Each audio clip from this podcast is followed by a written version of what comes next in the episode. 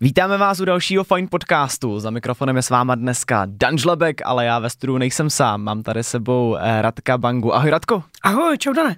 Radku, já jsem rád, že jsi dorazil a děkuji ti za to.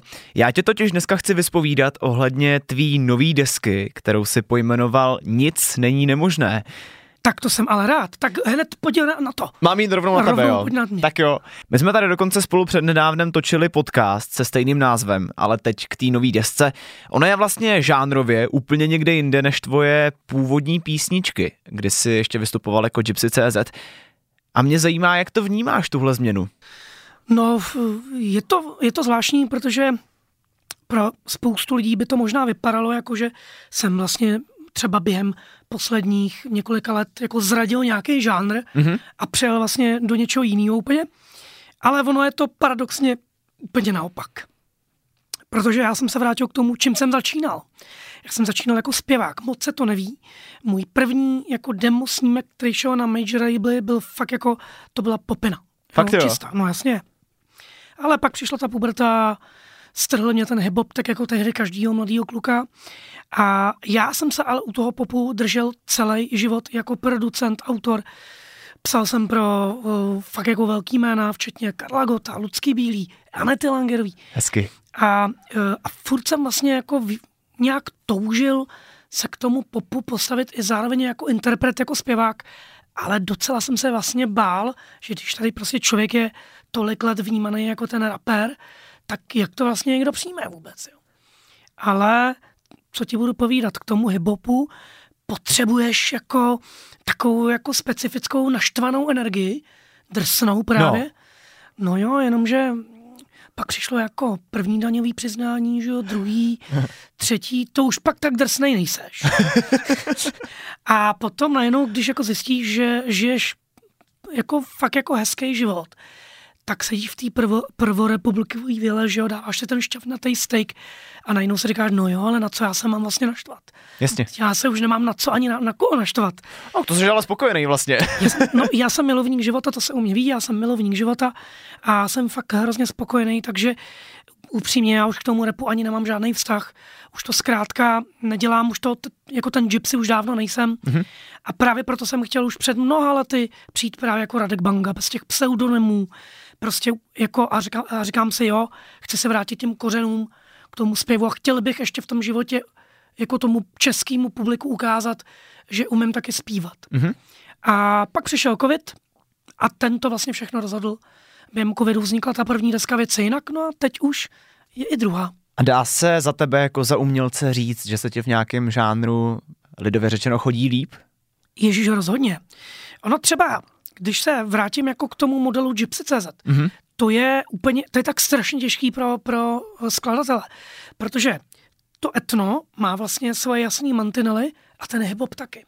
Mhm. A představ si, jako, že ty máš hrozně velký křídla, který chceš roztáhnout, ale jsi hrozně úzký chodbičce, ve který nemůžeš, ty nemůžeš letět, prostě to nejde, můžeš jenom tak jako lehce po špičkách, tak to pro mě bylo to, uh, byl to Romano hip vlastně. Mm-hmm. Hrozně mě to trápilo, protože bokem jsem právě skládal ty popové písničky a v popu tam si můžeš dovolit cokoliv. Jo, vem si Rehanu, vem si uh, Harryho Stylesem, ty můžeš skočit do funku, můžeš skočit do uh, dancu, můžeš prostě použít synťák, všechno ti to projde v tom popu. A to jsem vždycky věděl a hrozně jsem toužil takovouhle svobodu mít. Takže jako dělat pop najednou pro mě v těch eh, posledních dvou deskách to je nesmírný uvolnění. Já najednou můžu cokoliv. Připadáš si svobodnější, jo? Jo, popu? strašně svobodný. Teď úplně letím, dělám normálně salta ve vzduchu, to je krásný. OK. Pojďme teď možná na chviličku ještě k názvu samotný té desky, kterou si pojmenoval Nic není nemožné. Ta message to jde poznat na první dobrou, jako taková. Mě spíš ale zajímá, jak tě to napadlo, jak se nad tímhle vůbec začal zamýšlet, že nic není nemožné. No, ono je to vlastně uh, tak trošičku uh, paralelně s, s názvem přednášky Když chceš, tak to dokážeš. Mhm. Ale uh, já jsem měl dokonce písničku, která se jmenuje Když chceš, tak to dokážeš, to tam není. A nic není nemožné, mi totiž přišlo mnohem jako trefnější. Uh, bylo to takový, uh, pro mě to bylo jako víc, víc motivační ještě. A ta, ta věta, uh, která v tom refrenu je, všechno se zdá nemožný, dokud to sám neuděláš. Mm-hmm. To je prostě čistá pravda, ověřená mnoha, mnoha lety mnoho jinýma, jinýma lidma, než jsem já. Prostě vem si, že když byl nějaký běžec, který najednou zaběhl nějaký rekord, tak do té doby, než to nezaběh, tak všichni říkali, tohle není možné zaběhnout za, teď si budu vymýšlet, 9 vteřin. Mm-hmm. Všichni to považovali, že ty dvě vteřiny tam prostě nikdo nedá. A najednou přišel nějaký týpek a on to dal. A všimni si, že najednou, když to on dal, tak během toho následujícího roku to třeba zaběhlo dalších deset lidí. A je to takhle fakt ve, jako ve všem. Když uh, se ti něco zdá nemožný, uh, je to jenom o tom, že si možná to neskusil udělat nějak jinak. To je všechno. A ve chvíli, kdy to, kdy to zvládneš, tak najednou každý vidí, že to jde a zkusí to taky. A myslím si, že třeba i můj život je v některých ohledech uh, přesně takový. No právě na to se tě chci taky zeptat, protože my jsme těch témat o tom, že nic není nemožné, tady probrali už pěknou spoustu, ano. co si budem. Ale zajímá mě, co je to vlastně za tebe? Přímo konkrétně. Co za tebe znamená, že nic není nemožné? Nebo na co si vzpomeneš ty u sebe v životě? Takhle, upřímně, když si vzpomenu na svoji pubertu a dětství, který nebylo moc pěkný, když si vzpomenu na to, že jsem byl na ulici, mm-hmm. uh, tak myslím si, že z téhle situace se dostat do té, ve které jsem dneska, troufám si říct, a nechci, aby to vyznělo na frněně, to vůbec takhle nechci, uh, že, že jsem úspěšný člověk, tak uh, tak já si myslím, že tohle je přesně vše říkající. Mm-hmm. Prostě když jsem to dokázal já, proč by to nedokázal třeba někdo, kdo je teď hodně chudej nebo je na tom hodně špatně. A já tomuhle fakt věřím. Já jsem přesvědčený, že když člověk na sobě pracuje a, a snaží se to, co dělá, dělat nejlíp, jak může, tak kdo tě zastaví? Když ty chceš dojít na nějaký vrchol ve svém životě, jediný, kdo tě může zastavit, seš ty sám. Ty jsi nějakou takovou message vlastně poslal do každého z těch songů, který na tom albu máš. My jsme tady spolu před chviličkou poslouchali písničku Otázky. Ještě jsem chtěl říct, že uh, vážení, že tady Dan viděl videoklip, který ještě není venku, on vlastně půjde až za chvíli. Ano, vlastně měl jsem tu čest, máš pravdu a děkuju no. za to.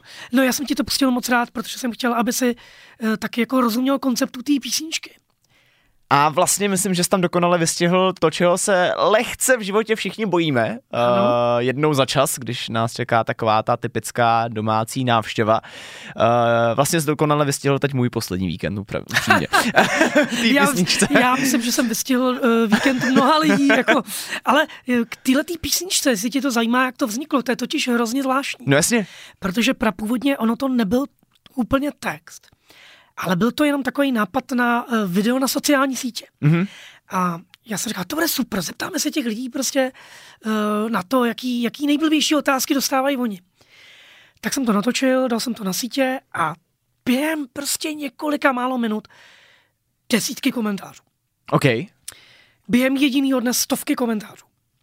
A některý dané byly fakt jako dokonalý. A my jsme si řekli, ty ale vememe to nejčastější a zároveň nejlepší mm-hmm. z těch komentářů a pojďme z toho udělat normálně písničku. Takže když to blbě řeknu, tak tu písničku ti pomohli uh, poskládat lidi? Aniž by to tušili. Jo? Hezky. Aniž by to tušili prostě, jako lidi vlastně společně se mnou složili ten text. No tak to je krásné. Protože jako otázka, už máš kluka? Nebo co škola baví tě? Jediný, co se tam nebylo, bylo, jak se máš. to je hodně blbá otázka. Třeba na prvním rande, že? To, no jasně. Radku, ty jsi říkal, že teda konkrétně teda u tohohle songu to byl TikTok, možná, jestli to můžu říct takhle. Vlastně všechny Nebo sociální sítě. No. Videa. Ale ten TikTok byl nejvíc jako komentovaný. Ale pro, co pro tebe bylo celkovou inspirací k tvorbě toho alba? No, ono totiž eh, to první album Věcina, který vyšlo uh, před dvěma lety, mm-hmm Uh, já jsem vůbec nevěděl, co bude dál. Jo? Já jsem prostě, prostě jsem to vydal a vlastně jsem čekal, jak na to zareagují lidi, jak na to zareaguje moje publikum, mm-hmm. jestli třeba získám nový publikum. Vůbec jsem natušil, co se bude dít. Jo? Najednou člověku prostě už není 20 a říká si, co, co se... Tak jsem to prostě vydal a říkal jsem si, nechám to osudu. Že to dopadne tak dobře, že ty lidi to přijmou tak pozitivně. Když najednou máš jako koncert, jo? což v těch dobách, kdy vyšla ta vyšla vlastně ta deska, jsem neměl ještě ani kapelu. Já jsem vůbec netušil, jak to provedu celý. Strašně rychle jsem měl kapelu najednou, skvělou partu, úplně úžasnou, která je právě mimochodem i v tom novém videoklipu. Hrajou skvěle. Uh, tak prostě najednou to všechno šlo jako po másle. A když zpíváš na tom pódiu ty písničky z toho alba a ty lidi si to zpívají s tebou, tak ti najednou v tu chvíli dojde, že ono ti to prošlo. Mm-hmm. Jo? A říkal jsem si, to je úžasný, my jsme naučili ty lidi tyhle nové písničky. A tohle mě hrozně jako nakoplo, že musím natočit hned další. No hned. Trvalo to dva roky. A během těch posledních dvou let jsem právě uh, tvořil všechno na tu novou desku, ale chtěl jsem, aby to bylo takový třeba, třeba trochu veselější, mm-hmm. pozitivnější, rychlejší. Ta první deska byla taková vážnější. Hodně se spojovala právě s uh, knihou Nepošli to dál. První single se jmenoval Nepošli to dál stejně jako kniha, tak teď už jsme jako od tohle od, jako odbočili a snažím se s tím mým týmem, aby to byla fakt jako zase ta show. To, co vlastně je pro mě typický, aby tam byl ten můj typický rukopis, ale zároveň to mělo prostě šťávu nějakou. Radko, a teď mi trošku pomož. Eh, všeho všude si v hudebním biznesu kolik let? Uf, od 13 let, no, 28 let. No. 28 let. Co děláš, že tě to nepřestává bavit? Co tě pořád nakopává? Výborná otázka. Eh, právě musím říct, že když se vrátím k té předchozí tvorbě, to znamená tomu eh, těm gypsákům, mm-hmm. tak jsem právě začal prožívat to, že mě to přestalo bavit. Jo. Jo, přestalo mě to úplně bavit.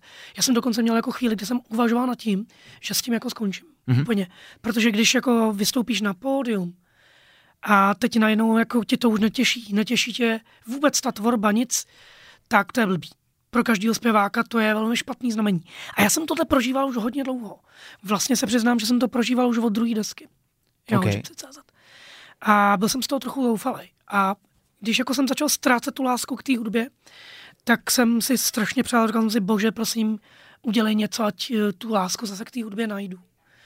A musím říct, že díky téhle solový jako tvorbě, tomu popu, jsem tu lásku zase našel. Jako já se těším na zkoušku, to se mi hrozně dlouho nestalo. Hezky. Se těším na tu kapelu, já se těším na ten koncert, až ty lidi to uslyší, těším se úplně na všechno. Uh, pro mě je to jako reinkarnace úplně. Takže abych se ještě vrátil k té otázce, to, co tě nakopává, je ta změna, kterou jsi No, rozhodně. Změna prostředí, změna žánru, žánru uh, změna muzikantů, změna všeho. Jako pro mě je to úplně... Já jsem vlastně z, jako začal znovu od nuly a možná právě proto mě to tak strašně baví. Mm-hmm. Furt, jako teď jsem vydal druhou desku a už přemýšlím nad tím, eh, co bychom mohli zase vyvést na té třetí. To jsem strašně dlouho neměl, že, by, že bych z toho měl takovou radost. No. Na to jsem se tě chtěl také zeptat, co plánuješ vlastně do budoucna, ale k tomu se ještě dostanu, když dovolíš. Spíš eh, mě možná zajímá, jestli nám něco prozradíš o té aktuální desce, co se týče takových těch behind the scenes, jestli tam máš něco z zákulisí. Tak ze zákulisí. Uh, u mě se všeobecně ví, že jsem maniak a je tam na tom novém albu je 10 písniček. Ano. Složil jsem jich něco kolem stovky. Fakt jo? Jo, to je pro mě jako, jako typický, já jsem magor. A moje žena, ta je z toho trošku, ta je z toho trošku šílí. Jenom abyste to pochopili, ona tady sedí vedle mě a směje se tomu, protože ví přesně, co chci říct. Úsměv to potvrzuje. Věčně nespokojený. já něco, ta deska už odešla do výroby a já jsem si to pustil druhý den a už jsem našel sedm věcí, co bych změnil. Mm-hmm. Já si pamatuju, že mi někdo říkal, že Jimi Hendrix dokonce měl master, který byl už ve výrobě a on ho asi dvě minuty předtím, než to odezl, on to smazal celý. Okay. Já bych to byl schopný, jo. To prostě, to jsem přesně, jako, je to, je to hrozně, já jsem hrozný puntičkář. A tak to si možná pochopil už během Pochopil, to víme, to víme, během ale natáčení podcast. rozumíme si v tom dokonale. A, a uh, já chci furt něco vylepšovat. No počkej, a když teda dokážeš jako nějakým způsobem odhadnout, kolikátou verzi vlastně lidi uslyší toho Alba? Ty jo, uh, hele, my jsme byli na jednom rozhovoru, to je jedno kde, a tam dokonce byl jako tracklist, Aha. a to byl jiný tracklist, než je tam teď. Jo. Fakt jo? A to bylo nedávno. Jako to je, tak já bych řekl, že možná stá verze. Okay. Eh, kdyby si slyšel třeba, mimochodem, kdyby si slyšel úplně první nahrávky, ale věci jinak, to byl úplně jiný album. Mm-hmm. Takže já jsem schopný fakt jako 14 dní před vydáním něco jako vyřadit. Je to se mnou hrozný. Takže vlastně, když tě teď budu možná trošku blbě parafrázovat, je za tebe fakt doopravdy 100 věcí, které nejsou nemožné? Rozhodně. Fakt. Rozhodně. Jako já, kdyby se viděl můj počítač, kolik tam mám jako odložených nápadů, tak k tomu se říká šuplíkovky, Aha. tak jako já mám ten šuplík už přervaný dost. no tak v tom případě vlastně uh, máme asi co čekat i do budoucna, můžu se tak blbě zeptat? Uh, jo, jako rozhodně, ale to je to, že já se třeba snažím mít i trochu s dobou. Myslím si, že na tom novém albu je to dost znát, že já se chci něco vzít z toho současného zvuku. Mm-hmm. Zároveň tam zanechat něco z toho mýho rukopisu a nějak najít nějakou jako nějakou, nějaký ideální mix toho. A s každým rokem chci ten zvuk zase jinak. OK. No a teď s tím albem, tak jak leží a běží, máš ty sám jednu nějakou vyloženě oblíbenou srdcovku z toho? To je otázka, kterou hrozně nemám rád. Počkej. No jasně, že máš rád všechny, to, to chápu. To je jo, jako, ale... jako, jako, když se ptáš, který tvý dítě máš nejradši. Jo. Uh, jako, ne, jako rozumím tomu. Často se stává, myslím si, že tomuhle porozumíš hodně ty, že jsou, že jsou jako věci, které třeba tou mas, jako jsou písničky, které se stanou hitem, mm-hmm. evergreenem a lidi to oblíbí. To většinou není moje oblíbená písnička, je to zvláštní, je to tak. Moje oblíbená písnička je většinou něco, co třeba ty lidi přeskočí. Mm-hmm. A já třeba v ní vidím jako většinou tu největší hloubku třeba. Eh, když bych měl vzít eh, moji poslední desku, tak třeba mně se strašně líbí Jsem tu pro tebe. To je, mm-hmm. Dneska se dělá takový to, že takový ty osmdesátkový vlastně býty, dá se to vlastně do moderního, do moderního oblečení, takhle to jakoby zní, ale má to takový pro mě to má takový vesmírný zvuk, jako takový, že když to, když to hraje, tak se do toho úplně tak, když třeba jedu v autě, tak se do toho úplně jako ponořím, že bych nejradši jako zavřel oči, což teda přízdě nedělejte, ale máš takový pocit, že tě to úplně jako vtáhne. A možná ta nejdůležitější otázka z dneška. Pro koho si to album psal? Já vždycky, když píšu uh, to album, tak uh, jsem, jsem tvrdil, celý život jsem tvrdil, že to člověk píše pro sebe. Po covidu už jsem tohle otočil. Uh, vím, že bez svých fanoušků, kdo seš bez, bez fanoušků? Nikdo. To, to pro ty lidi to musíš psát. Mm-hmm. Takhle to prostě je. Dělat hudbu, aby si ji zahrala někde v kuchyni, můžeš taky, ale takhle mě to nebaví. Já mám rád, když ta hudba vyvolává v lidech emoce a pokud ty lidi si poslechnou moji písničku a ono to, jim to něco dá v tom ohledu, mají dobrou náladu, nebo se zasněj, nebo si vzpomenou na svoji bejvalku, to je jedno tak tohle je přesně to, co těm lidem chci dávat. A tohle je přesně to, co chci dávat svým fanouškům, kterým od covidu strašně moc naslouchám. Třeba se jich často i ptám, o čem chcete, abych zpíval. A někdy mají fakt dobrý nápady, musím říct. Hezky. No tak mimo jiný pomohli ti složit jednu písničku. No, no jasně. Radku, jestli se neplatu, u tebe na webu je teď spuštěná předobjednávka. Předprodej. Uh, předprodej uh, desky, nic není nemožné. Pojď nám ještě říct na závěr, kdy a co od tebe mají lidi teda oficiálně čekat. Takže 8. listopadu v 18 hodin vyjde nový videoklip otázky na mém YouTube kanálu mm-hmm. Radek Banga Official. E, o půlnoci vyjde zároveň na všech audioplatformách pochopitelně ta písnička. S tím, že předprodej CDčka je spuštěný pouze na našem webu radekbanga.cz, ale mám něco za něco. My jsme si vymysleli takovou věc, že prvních 100 objednávek dostane od nás uh, náramek zdarma. Hezky. Takže to je takový dárek Vánocům. A taky, až to vyjde, tak pochopitelně, když budou ti nějaký věnování e, fanoušci na CD, pochopitelně jim tam napíšeme, co jim si budou přát. Takže to je další věc. 17. listopadu to vychází oficiálně, nejenom na všech uh, platformách, ale pochopitelně si to opět můžou všichni objednat na našich stránkách radekbanga.cz. Radku, já ti moc krát děkuju, že znám eh, dovolil nahlídnout do tvorby, eh, že znám dovolil nahlídnout do pozadí eh, vzniku Alba Nic není nemožné. No a moc krát ti také děkuju za to, že jste s náma dneska byl. Já taky moc krát děkuju, mějte se krásně.